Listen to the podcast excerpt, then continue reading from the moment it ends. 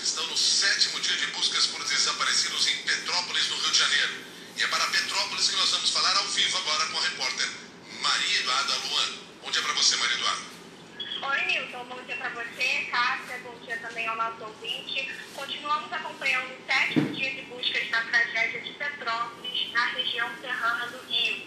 126 pessoas continuam desaparecidas e o número de mortos está em 171. Ao longo da madrugada, De Bombeiros continuaram os trabalhos de forma ininterrupta. E ontem foi realizado um mutirão de limpeza em várias regiões da cidade, com apoio logístico de outros municípios. E a Prefeitura chegou a enviar funcionários e máquinas para auxiliar nos trabalhos de limpeza. Durante a tarde de, desse domingo, familiares e amigos de pessoas desaparecidas continuaram acompanhando os trabalhos, os trabalhos das equipes de resgate. Tá meu irmão hoje, quem sabe com vida, né? Pra Deus nada é impossível. Meu irmão tá preso lá ainda. Tô na casa de amigos, de parentes, estou recebendo muita ajuda, graças a Deus. Agora que você tem, tem vários estilos. Assim, então nós aqui é primeira sim. Hoje, a Polícia Civil vai fazer um mutirão para localizar e identificar vítimas dessa tragédia. Será coletado o DNA de familiares de pessoas desaparecidas para ajudar no processo de identificação dessas pessoas. 20 famílias serão convocadas por dia. Segundo a Polícia Civil, esse procedimento vai ser realizado de acordo com os registros da Delegacia de Descoberta de Paradeiros. Essa ação vai acontecer no Clube Tetrapolitano a partir das 9 horas da manhã. Lembrando que o número de desaparecidos está em 126 e o de vítimas em 161. Esse número de mortes, então, já se iguala a maior tragédia enfrentada pela cidade em fevereiro de 1988. Na época, uma tempestade também destruiu a cidade imperial. Ontem, moradores reclamaram das tragédias em razão das chuvas na cidade. Foi 81, foi 88, foi 2011. Procedimento daqui por diante. Água, tinta, limpar, limpar tudo vai ficar bonitinho. A missa, sempre de lei, a presença do senhor prefeito, senhor governador e seu secretariado, todo mundo de cabeça baixa. Vai sair, daqui a três meses está tudo normal. As áreas que foram, caiu, então caiu aqui, vão começar a construir de novo e esperar o verão que vem. Ver quantos vão morrer. Vamos acompanhar então esse sétimo dia de busca, que tem três áreas principais aqui de Petrópolis. Os setores Alto, Bravo e Chartier, que abrangem regiões como o Morro da Oficina, a Rua Tereza, o Alto da Serra, a Chácara Fora, a Vila Felipe, Caxambu e localidades vizinhas. Milton. E com a Maria Eduarda Luan também está a Alexia Souza, que vai nos ajudar nessa cobertura ao longo do Jornal da CBN. Alexia, bom dia. Oi, Milton, muito bom dia a você e a todos os nossos ouvintes. Milton, a gente segue por aqui também acompanhando e hoje o governo do estado do Rio abriu uma nova frente de limpeza na Rua Tereza, que é um dos centros comerciais mais tradicionais aqui da região serrana do Rio, muito afetada pela chuva que atingiu Petrópolis. A Rua Tereza recebeu escavadeiras hidráulicas, uma retroescavadeira também, além de 12 caminhões e mais de 30 trabalhadores. Nesse local os técnicos identificaram três pontos mais críticos, como, como pontos de alagamentos e casas interditadas. Na Rua Tereza também ainda há busca por pessoas que desapareceram com a chuva.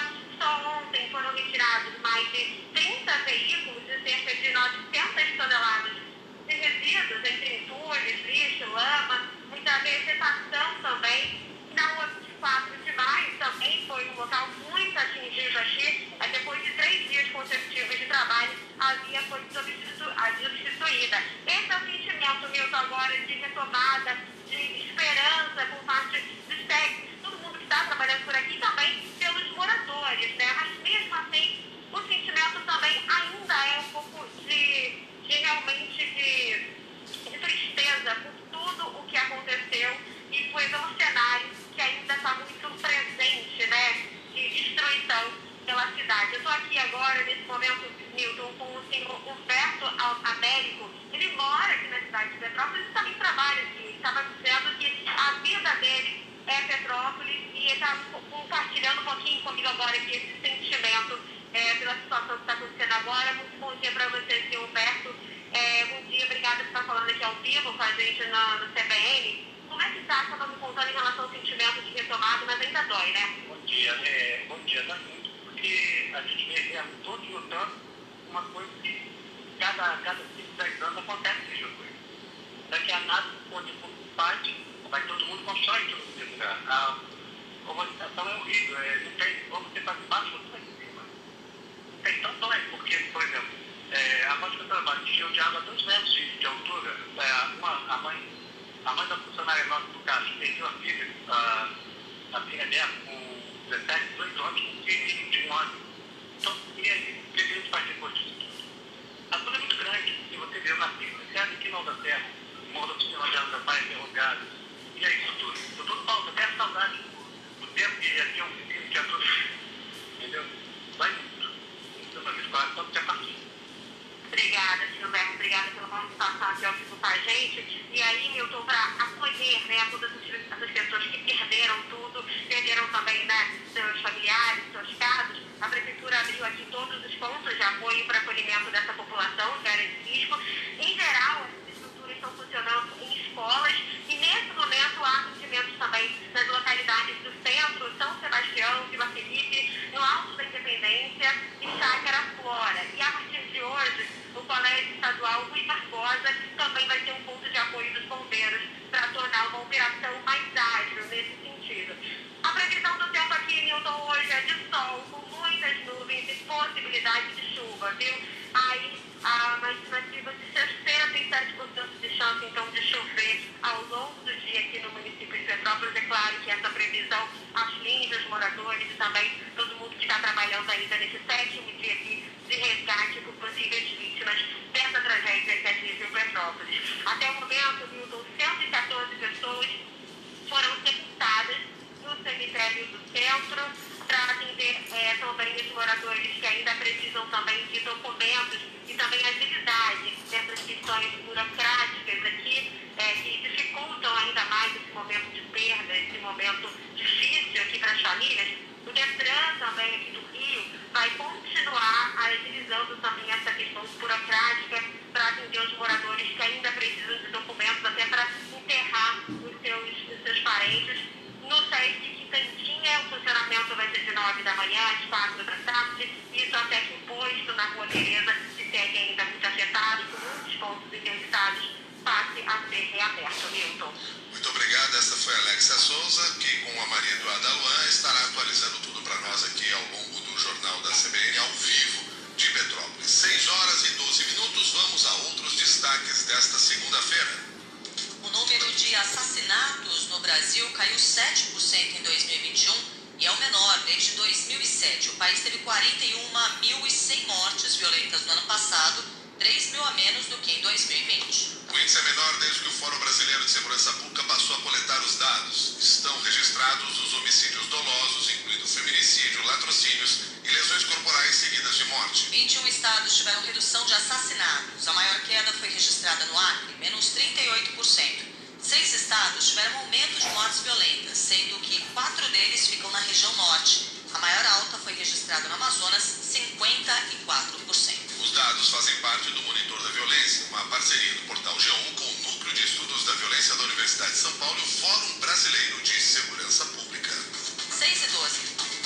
A Prefeitura de São Paulo começa hoje uma busca ativa nas escolas municipais por crianças que ainda não foram vacinadas contra a Covid-19. O objetivo intensificar a imunização do público infantil com a aplicação da primeira dose e da segunda para aqueles que já foram vacinados e cumpriram o prazo estipulado entre as aplicações. No estado de São Paulo, segue a Semana E de vacinação infantil nas escolas municipais, estaduais e particulares. A campanha começou sábado e vai até sexta-feira. Durante esta semana, os municípios poderão montar postos volantes de vacinação nas escolas municipais, estaduais e privadas, de acordo com a realidade local.